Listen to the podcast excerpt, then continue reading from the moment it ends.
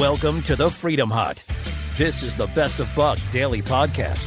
The top stories of the day from the Buck Sexton Show. For more Buck, head to bucksexton.com and remember to subscribe to the podcast. Welcome, everybody, to the Buck Sexton Show. Another day, getting closer now all the time to the big decision day. And gosh, I hope that we get to celebrate in November and it's not a very sullen, very sad month for us, but we'll see. We'll see. Uh, the ACB hearings, I'll tell you my thoughts on that today. I I guess it's the most they've been able to pull together so far is uh, some really dumb questions from Democrat senators. It it's hard to believe. There's not nearly enough psychopathy from the left, while the Ruth Bader Ginsburg seat, which is actually just a Supreme Court seat, it doesn't belong to Ruth Bader Ginsburg. It's not the RBG seat, really. It's certainly isn't stolen now, nor are other Supreme Court seats stolen, despite the rhetoric the libs, the Democrats use. It looks like so far so good. If that changes over the course of this show, I'll have to let you know. But I got to tell you about something else today. And maybe it's going to move the needle. Maybe it's going to make a difference. Perhaps not. We, we have to see. But it is, it is good for all of us to at least know that uh, we were certainly right we were certainly right about Hunter Biden and Burisma and the whole situation. Let's just let's backtrack for a second, shall we? By way of review, friends, make yourself comfortable. Let's let's get into this. As you will recall, it came out about what is it now? Two years ago that Hunter Biden was the recipient of a particularly lucrative board seat on a Ukrainian energy company board called Burisma. Hunter Biden, who had been kicked out of the uh, military uh, for failing a drug test and who had no knowledge or, or any reason at all to be on a board of a Ukrainian energy company, doesn't know the energy sector, doesn't really know much about business. Uh, Hunter Biden got a $50,000 a month sinecure. He, he got hooked up big time. While daddy Joe Biden, now supposed to be the next president of the United States, was the guy who was the point man on policy in Ukraine.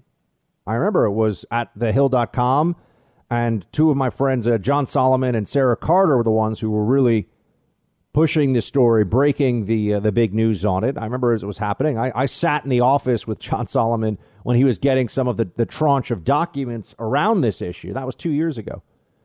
And you will remember that while there was some attention on this, uh, the media pretended it was just nothing. Couldn't prove anything. Nothing illegal about it. That that really became the fallback. That there was nothing illegal about what Hunter Biden did, and therefore we're not supposed to care. Uh, well, they were assuming there's nothing illegal about it, and from what we knew, it was gross meaning it was unethical, meaning there was plenty of plenty of reason to believe that what had gone on was at least corruption from a government ethics point of view, if not a criminal legal point of view. And that was what that was what was uh, a big focus of all these conversations and all these discussions at the time. Um, but you know, the, the left circled the wagons, and it was unsurprising that they took the position they did, which was Hunter Biden is important for a Democrat who's who's going to be running, and so they covered for him. Right? They made this whole effort to say that it was a no big deal. People do this all the time. Look at how Trump corrupts children or all this kind of stuff. Meanwhile, Trump had never held public office before he became president. So there was no opportunity for him to engage in the same kind of public corruption that the, the Biden crime family has, as we know. And the media pretended to be really stupid. And they like to do this. This is one of their favorite games. They all pretend to be morons, but as long as other supposedly smart people in the media say the same thing, they know that their audience will just go along with the stupidity. They know that there's there's not going to be any consequence, and, and in fact that they'll be the recipient of, you know, more TV appearances and better jobs and contracts and things like that in the media business if they go along with the lie. Perfect example of this. I, I remember during the uh, 2015 2016 period talking at CNN when I was when I was a CNN contributor, speaking to them about uh, the Hillary Clinton email fiasco. And I kept saying, look, if she was operating on an on an email server and didn't use a classified server for communications really ever, then there's classified under emails, and that's a huge problem. And it was much better if you wanted to be on CNN, it was much better for people to hear you say, no, it's no big deal. That's not true, even though that's a lie, and it's an obvious lie. Another one was people who acted like they couldn't figure out why would foreign countries like, oh, I don't know, Saudi Arabia, for example, why would some of these foreign countries out there take the uh, position that they wanted to give millions of dollars to the Clinton Foundation? That doesn't make any sense. What, Saudi Arabia cares about women's empowerment or combating climate change? But if you went on TV and pointed out what was so clear to anybody with two brain cells, uh, you were shouted down. Oh, why do you hate charity? There's no proof of that. There's no, you know, the entire Democrat media effectively turned into the Clinton Foundation's personal lawyers, just finding as many loopholes and misdirections and BS explanations as they could. And then people like me who even said at the time, hey, uh, you know that the donations to the Clinton Foundation, because it is an access peddling scheme, they're selling access. That's what's going on here. Donations to the Clinton Foundation, we're going to see who's right because they're going to fall off a cliff. They're going to be way down after this whole thing. Sure enough, the Clinton Global Initiative was shut down in the year after Hillary losing the election. And Clinton Foundation, you never even hear about it anymore. I thought it was a charity. There's no more charitable causes that are that need help in the world anymore. Right, the whole thing was a fraud. And the people that went around, I mean, this is why I'm working you through this because there's a pattern here. Right? Once you understand the pattern, you you see exactly how egregious this latest effort is with Hunter, with Hunter Biden to cover this thing up. They will do whatever they think helps their team, even at the at the expense of pretending to be complete morons. Journalists will all of a sudden lack the most basic intellectual capabilities because I don't understand is so much easier. Uh, or, you know, that doesn't make sense to me what you're saying that any person could connect the dots on. That's better than just saying, yeah, I don't care because I want my side to win and I'm not really a journalist. They don't want to say that. So they did it with the Clinton Foundation, they did it with the Clinton emails, and now with Hunter Biden and the corruption around Burisma, once again, we see the same attitude at work. And we have it courtesy of a New York Post piece that goes into emails, emails uh, that show very clearly uh, that, that there was a quid pro quo. Remember that whole term from the uh, phone call with Trump and Ukraine? They used it against Trump, but there's a quid pro quo here uh, because Hunter Biden was introducing his dad to a Ukrainian executive. And the Ukrainian executive is like, thanks for making the good stuff happen for me. So the quid pro quo here is we pay you a lot of money. You make introductions to your father who runs foreign policy in our country. That's corruption, friends. Clear as day. We can all see it. And this is also a reminder how does Joe Biden live in a $20,000 a month mansion? And why is he worth 14 to 20 million dollars, I think is the range I've seen? How does, and, and why is Hunter Biden driving around in a Porsche? Uh, what's going on here?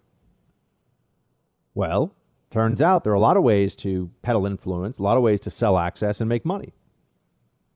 Hunter Biden, according to the New York Post here, introduced his father, then Vice President Joe Biden, to a top executive at a Ukrainian energy firm less than a year before the elder Biden pressured government officials in Ukraine into firing a prosecutor who was investigating the company, according to emails obtained by the Post.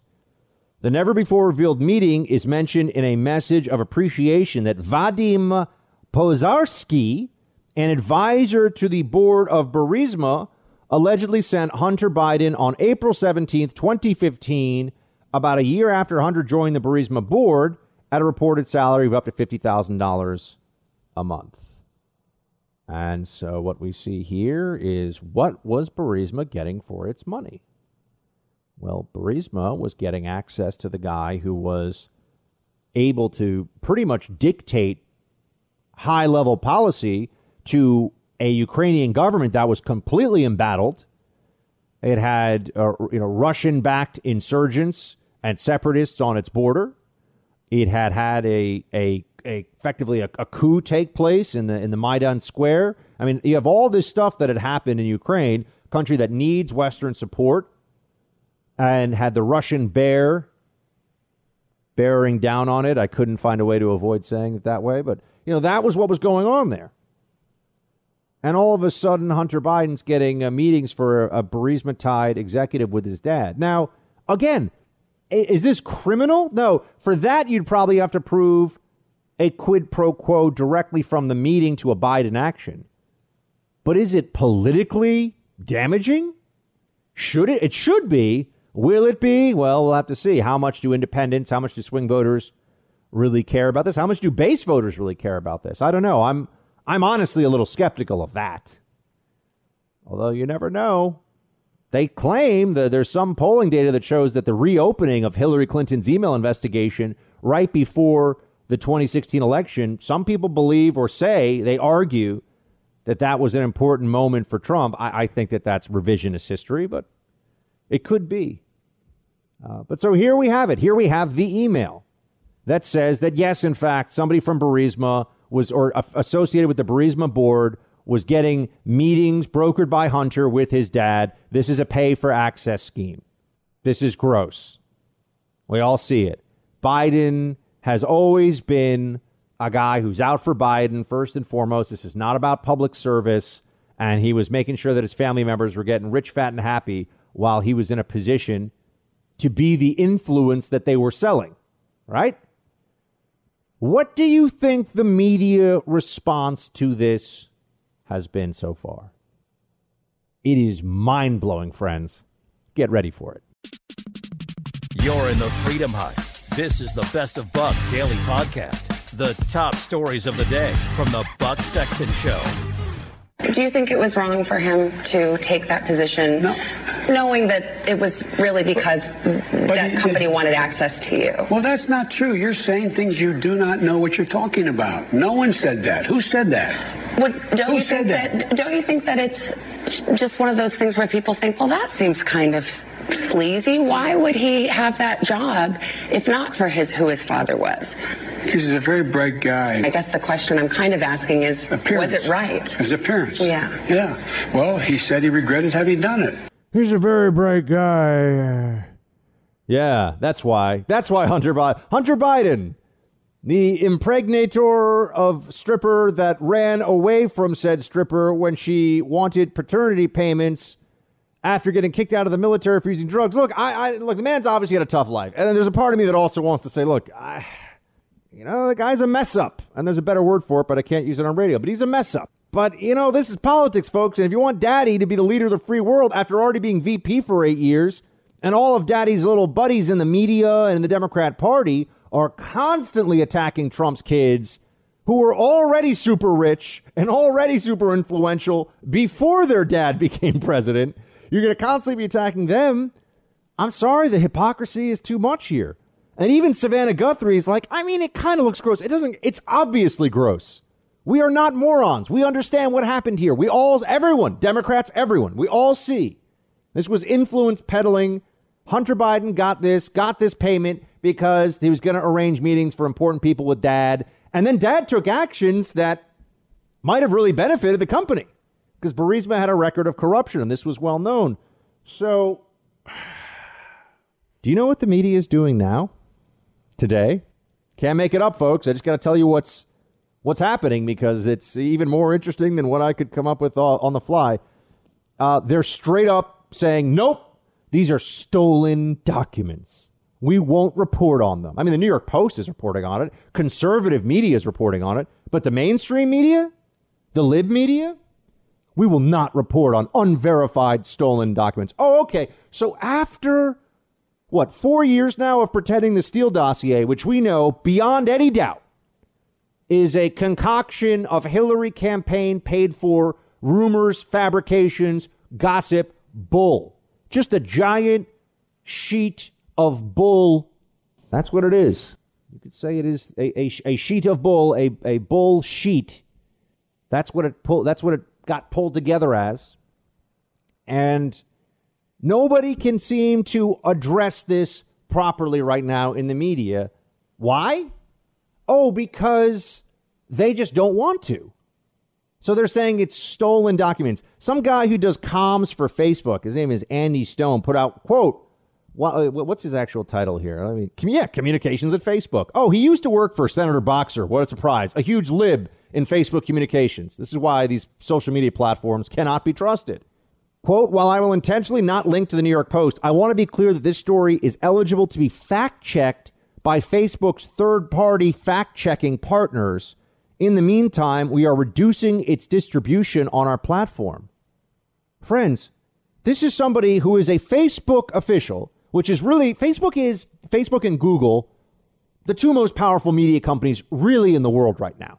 Okay? I mean, there are a few others that are up there, but Facebook and Google are probably number one and number two, or number two and number one. And they're straight up telling you less than three weeks before an election, hey, you know that story that's really damaging for the Democrat candidate? And that tells a narrative of not only corruption, but also just all the lies, Biden lying, acting like we're all such imbeciles that we can't figure out what was going on here. You know, Biden could have come clean and said, yeah, look, it was bad. My son shouldn't have done it. But instead, it was, oh, no, he's a smart boy. Yeah. Yeah, Hunter's a real smart, smart guy. Yeah. Sure. They're telling you they're suppressing this. They're telling you that this is a media outlet that acts as a platform sometimes and is a publisher other times. And right now, it's a publisher on behalf of the DNC. They're actively suppressing. This is not a, you're not imagining this. This is not a theory. They won't, they won't report on this because they say it's some computer tech guy who gave the information to the Senate committee looking over this. And now the stories broke. Clearly, the Senate committee released some of these or talked about some of these emails to certain news outlets. Since when? Explain to me since when the these are stolen documents prevented the media from reporting on something. Uh, they will report on top secret information that is truly damaging for it to be released, but they don't care.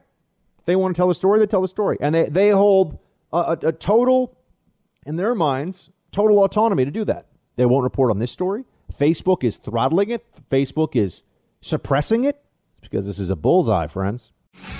Thanks for listening to the Best of Buck Daily Podcast. Get more from Buck by following him on social media at Buck Sexton on Facebook, Twitter, and Instagram. And don't forget to visit bucksexton.com. Speaking of COVID lockdowns and all the damage that it's been doing, still have millions of people who don't have jobs that they should have were it not for the government deciding that they weren't allowed to continue working who are not getting those uh, supplemental benefits that they had been in the past if they've lost their job, let's say, for since the beginning of the pandemic or at some point midway through. And this is where you would think the federal government would just would just step up and help out. But no, because what what have I told you? You'll see this. This is a thread. This is a theme that will run through everything. What have I told you? Nothing matters to the news media and the Democrat Party right now other than beating Trump. Nothing can be allowed to be a distraction from that. It cannot detract from that. It, it has to be, it's all systems go. That is the only focus. The journalists get up in the morning, the CNN and MSNBC and ABC News, they get up and their mission in life is to make sure Donald Trump doesn't get reelected. And that's also true for Nancy Pelosi and the entire Democrat Party the suffering that's out there, they don't care. They're the ones, first of all, that will just go out and say Republicans don't care about people dying. So, how do we respond to that overheated rhetoric? Well, one way is just to point out well, Democrats definitely don't care about people suffering financially, their businesses uh, suffering emotionally. And you have this uh, class of elites.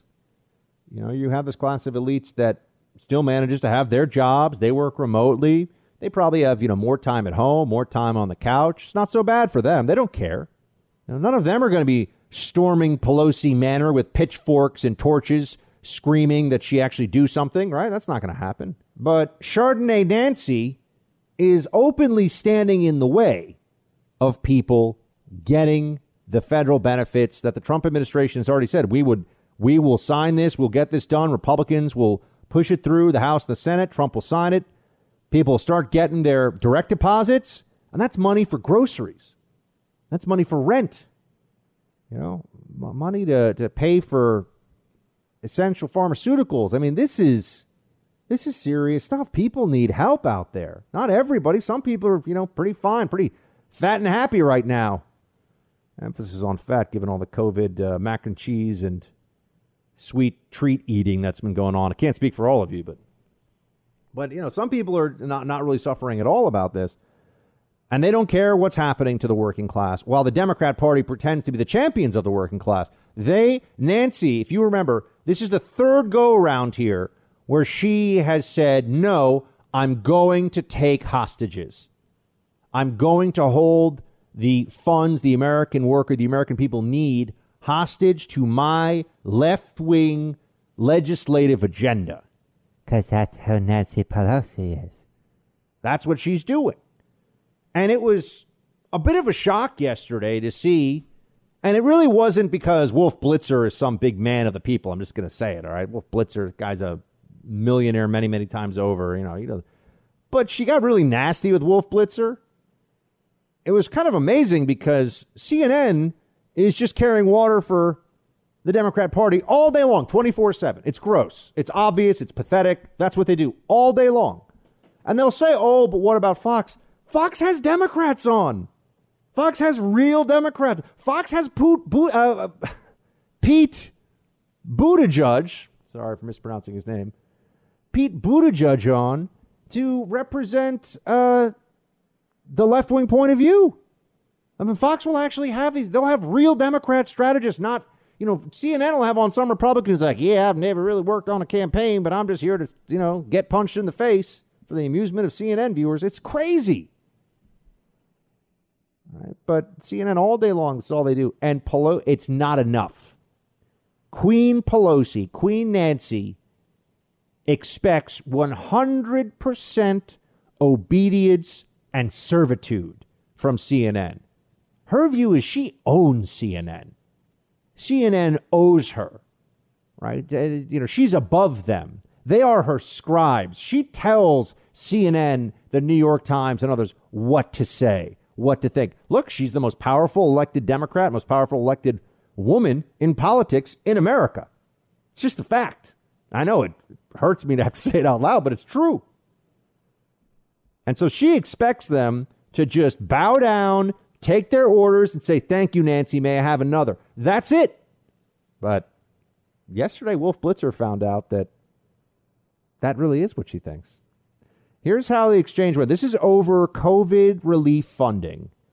And here's how uh, this is how Nancy v. Wolf, how it went. The Wolf can snap back, apparently. Play five.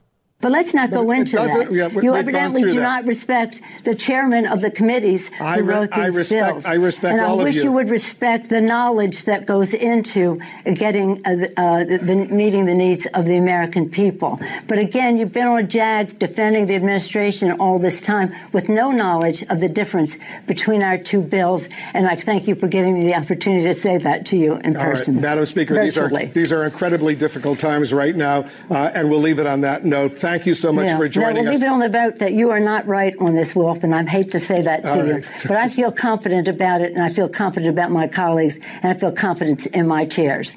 Oh, we're not done. Just you know, there's more, but we wanted to pop in here for a second to say, first of all, wow, it's kind of nasty, right? I mean, Wolf kind of just try to say, okay, thanks, see you later. And she's like, no, no, no, you're an idiot. Just so you know, you're wrong. You're wrong. I, before we, thanks for having me again. Sure, you're wrong. Just FYI. Like, unnecessary, slamming the door into his butt after she's also kicked him out of the house. You know what I mean? Not necessary.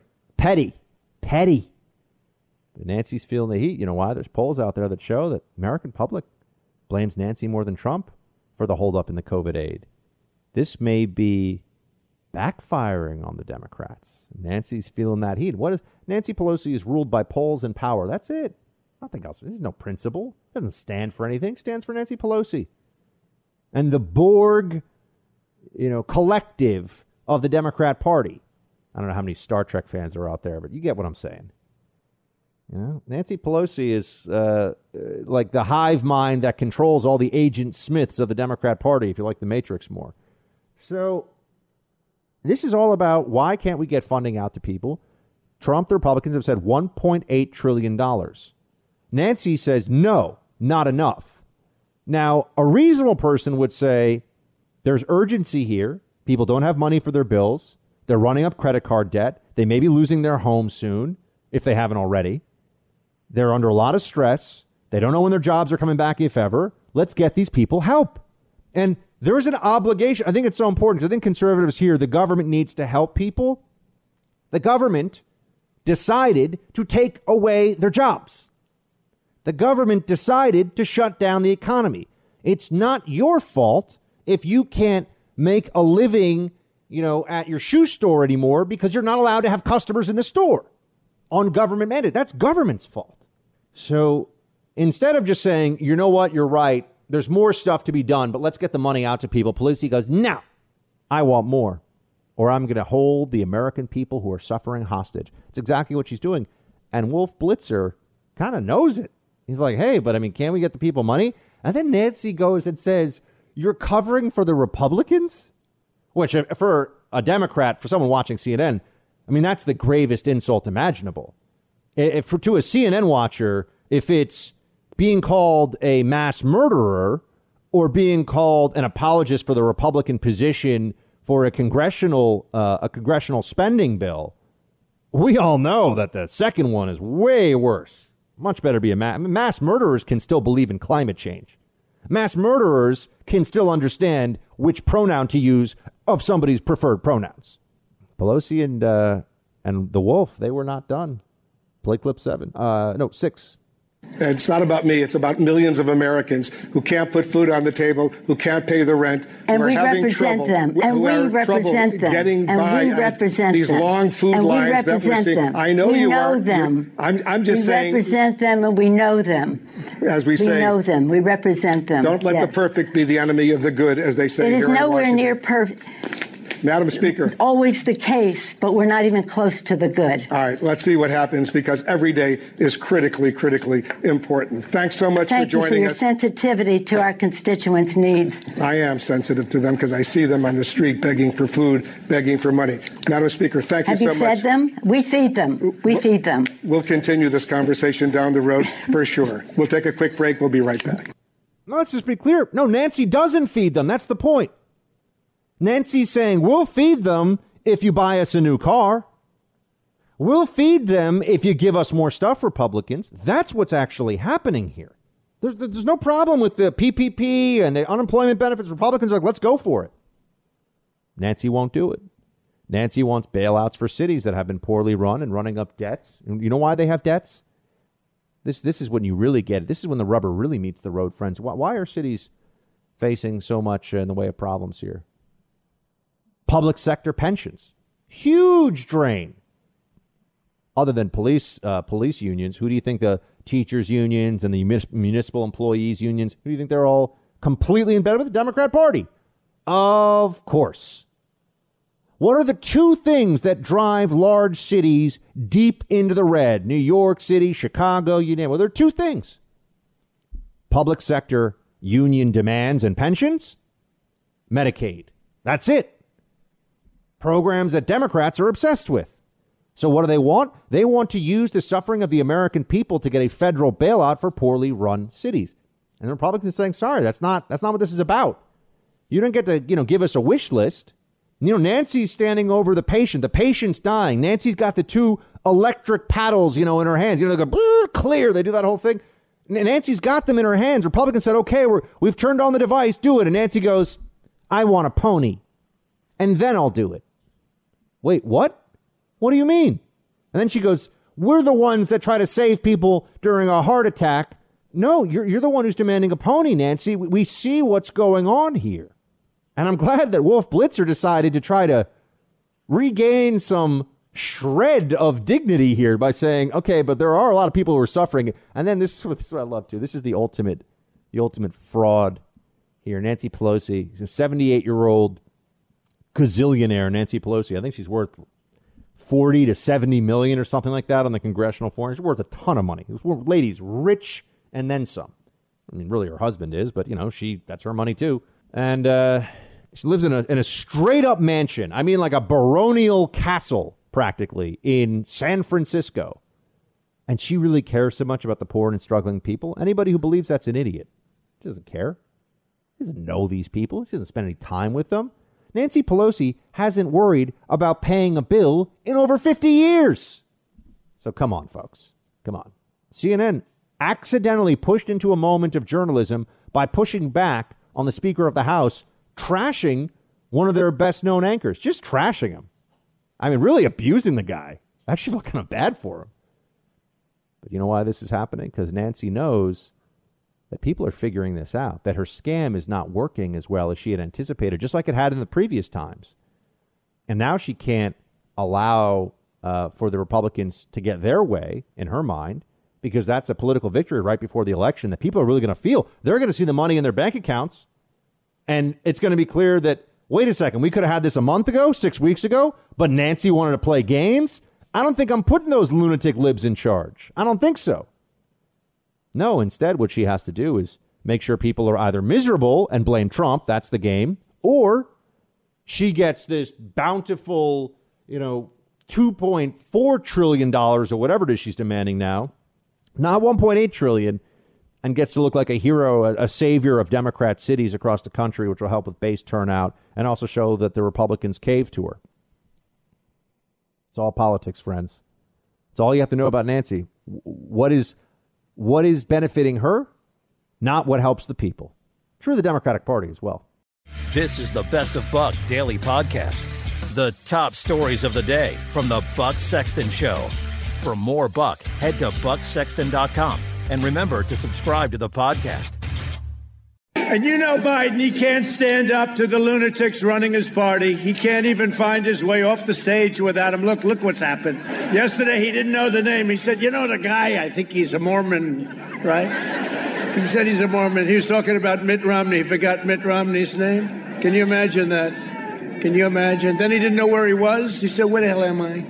Where am I? No, he's shot, folks. He's shot. I'm running against the single worst candidate in the history of presidential politics. And you know what that does? That puts more pressure on me. Can you imagine if you lose to a guy like this? The president's very competitive, fortunately, so I, I know that he's giving this everything he's got. Isn't it, isn't it amazing? It feels like eons have passed, at least in news cycle terms, from when uh, on a Friday evening Trump was going to Walter Reed Medical Center, and there was this this frenzy from the lib media of both, see, he deserved it, and I didn't want to say what they were hoping for, but you all know what they were hoping for. At least, at least a few weeks of the president struggling in the hospital. At least, at least uh, a, you know, prolonged period of recovery. Looking at Trump, you know, stammering and and uh, you know doddering around the White House and not looking like himself and dealing with you know really severe illness.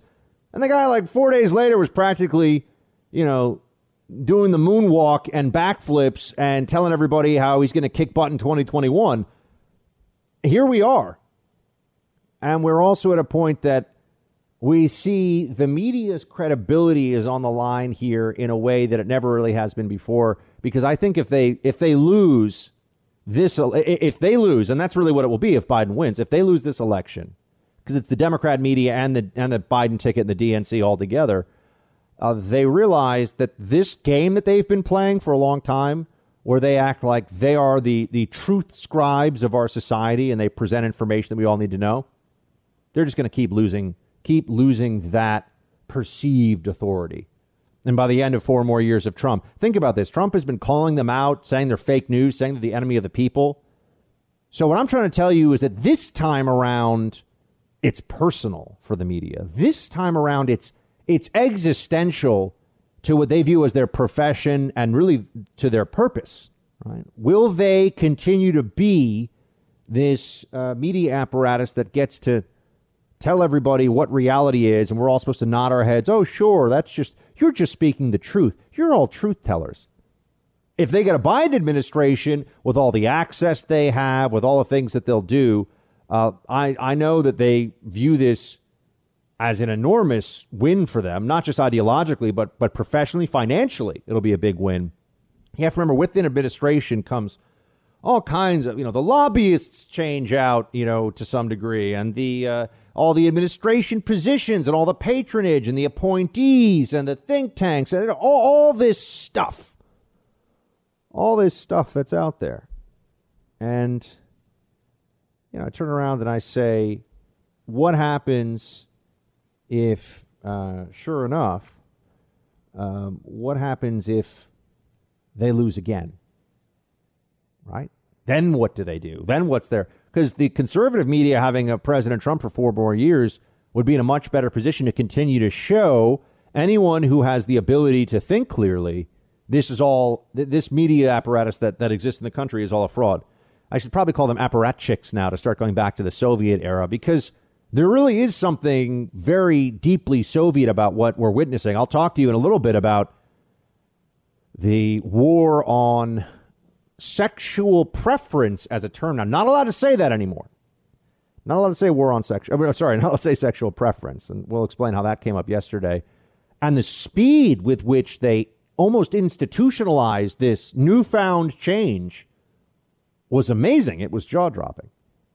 Uh, but first, under, understand that there is no dishonesty, there is no uh, level of complicity that is beyond the Democrat media right now, and you're going to see that in everything as it plays out going forward for the next few weeks. It's just, it's all in. It's all in. In 2016, they thought Hillary was going to win yeah, they were they were stacking the deck for her, and there was the Billy Bush tape, and that was the October surprise. And I still think the Democrats have got it. There's some dirty trick they're going to play, although looking increasingly like they don't have any any they just don't have a card to play against ACB, not one that's going to work. They don't have it. So they're probably going to then focus all that additional rage on Trump, which we all can expect. I think that that's very likely to happen. Uh, one thing I wanted to also say here um, the, the rhetoric from the left is increasingly not only is it divorced from reality, but it's it's troubling to hear somebody who will say these things, especially when they have you know millions of listeners or viewers or anything else. They're doing real damage to our society. They're just doing it because now we have a system that rewards people, whether it's in politics or media, for the most hateful and outrageous claims about the other side. It's it's not a side effect now. That's the goal. That's the goal. Don't don't ever try to be held up by honesty or decency. Just say whatever you have to say to just crush the other side. Here's Chris Hayes, who used to be kind of a more of a mild mannered, nerdy lib guy. You know, now he's been an anchor for a few years, so he's you know, big man on campus kind of thing over at over at MSNBC. But while we're having this ACB hearing, um, here's what he's saying about the Republican trade off. Play, play 23. Now, Mike Lee is not fully out of the woods. His doctor today released a letter uh, that acknowledged that while Lee is improving, he is basically still experiencing symptoms self reported. And yet, there he was in the hearing room today, speaking without a mask so committed to ramming through a justice, to giving Trump and conservatives a 6 3 majority on the court for a generation so they can do things like, I don't know, maybe take away Americans' health care. So committed to that project that even though he might have contracted the illness at the last big event for this justice, even though he is still experiencing symptoms, he rushed back into that room to breathe all over his colleagues. He could have done it on Zoom. I mean, we've all spent seven months working remotely, but no, no, no, no, no. Why? Well, because they just don't seem to care how many people get sick and how many people die, so long as they can push their justice through. They don't care how many people die. They don't care about people dying. This is really. I, want you to hear this. I know it's it's frustrating. It's even enraging, perhaps. This is now mainstream thought. On the left, they believe this. Republicans don't care. Our loved ones, ourselves, we're at every bit the same risk as Democrats are from this virus. I know that you're going to say Democrat states have had much worse records against this, but you know, as human beings, as individuals, we're, we're all at risk from this. As I've been telling you, the risk for a vast majority of us is, is quite minimal, but there are risks. There's no question about it. But we don't care about people dying. That's so interesting because on the other side of this, first of all, that's it's a stupid slander, but Democrats excel at stupid slanders. On the other side of this, you have the costs that the media will not pay attention to right now. You're going to be living if you if you watch mainstream media, if you turn on ABC News, which I don't know why anyone watches that warmed over, you know, poll tested socialist crap. I don't know why people think that you know oh, I'll just turn on NBC News tonight. You know, it's the same thing. It's, you know, a big news story that's from a left wing uh, opinion, but it sounds authoritative. And then at the end, it's like, hey, here's a mama duck swimming around in a pond. I mean, it's so stupid. People watch this stuff. Uh, they won't tell you about what is increasingly clear, which is the enormous cost to life and psychological and emotional well being from policies that it used to be we had to look at lockdowns as a as a trade off. Now increasingly it's just a self inflicted wound. The data is not supportive of these things as working. They do not work. The only thing that would really work to stop this virus would be to stop society. And we can't do that. Even the libs have to, and I mean really stop it. I mean everyone, you are you cannot move. You are in place for two weeks. No grocery shopping, no doctor's visits, no hospital visits, nothing. Two weeks shut down. And even that might not do it. But we can't do that. That's crazy. That's insane. Well, it used to be we thought of this as all a big trade off. by the way, I think this is a much more important issue than the hearings. I'm just going to say it. Fighting against lockdowns. We are heading into a winter of lockdowns in this country again because it's been handed to the states and people are terrified. And blue states and even some red states, look at Texas, are run by people who don't have the, the courage, don't have the political and intestinal fortitude to say, I'm, look, people can take whatever precautions they want. I'm not using the power of the state to erase constitutional freedoms and rights to make people who are overly anxious or who are capitalizing on this panic and fear happy.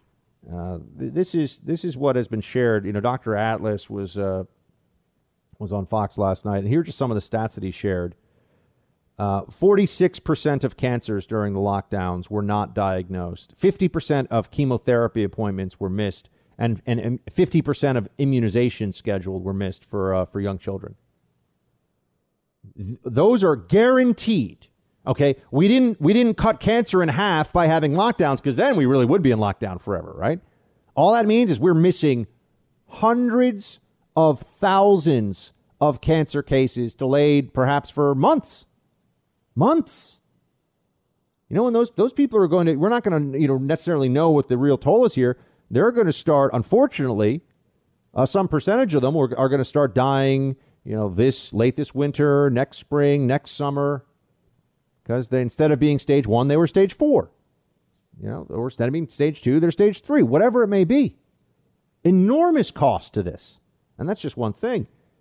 200,000 missed cases of child abuse during lockdowns. The child abuse didn't disappear, just not seen because people don't go to school, which is actually the main reporting mechanism from where people where people see the abuse. This was uh, one of the most sobering statistics. 25% of young people according to the CDC are considering suicide. 25%, 1 in 4 or have considered suicide during lockdowns. Uh, you do start to have these moments. Look, I, I've had moments obviously nothing not thinking anything seriously and nobody should ever have those thoughts and they should get help right away if they do. But you start to wake up and just in a general sense you say what's the point? I can't see anyone. I can't do anything. I'm just gonna just gonna keep feeding myself and watching screens all day alone? That's really what lockdown is. Oh and if i go outside i have to put on this moronic face diaper. You know i was very happy tucker last night just reminding everybody on his show hey, the people that are telling you that if you don't mask up, you're you're literally, and that is the word that he used, as Cuomo used, literally killing people. They were laughing at masks earlier this year. And now the science has changed so much. Here's something that I want you all to keep in mind, friends. All of the data on two highly infectious airborne pathogens, measles and chickenpox, will tell you, and it, it is considered necessary science, uh, science-based, evidence-based practice that you must have a, a properly fitted N95 mask and goggles on if you do not, if you are an adult who has not had measles or the measles vaccine or chickenpox or the chickenpox vaccine, and you're going to be in, in an enclosed space with somebody who has that uh, has one of those viruses. Cloth mask entirely insufficient. Entirely insufficient. And if you wear one, you have a very high probability, very high possibility of catching a uh, of catching one of those viruses. So why is it so different here? Why is it all of a sudden that masking is supposed to be saving all of us? Well, I'll address this a little bit more because I, I, I look, I think this is the most important issue in the country, bar none. The issue of lockdowns, of COVID, of our fight against this.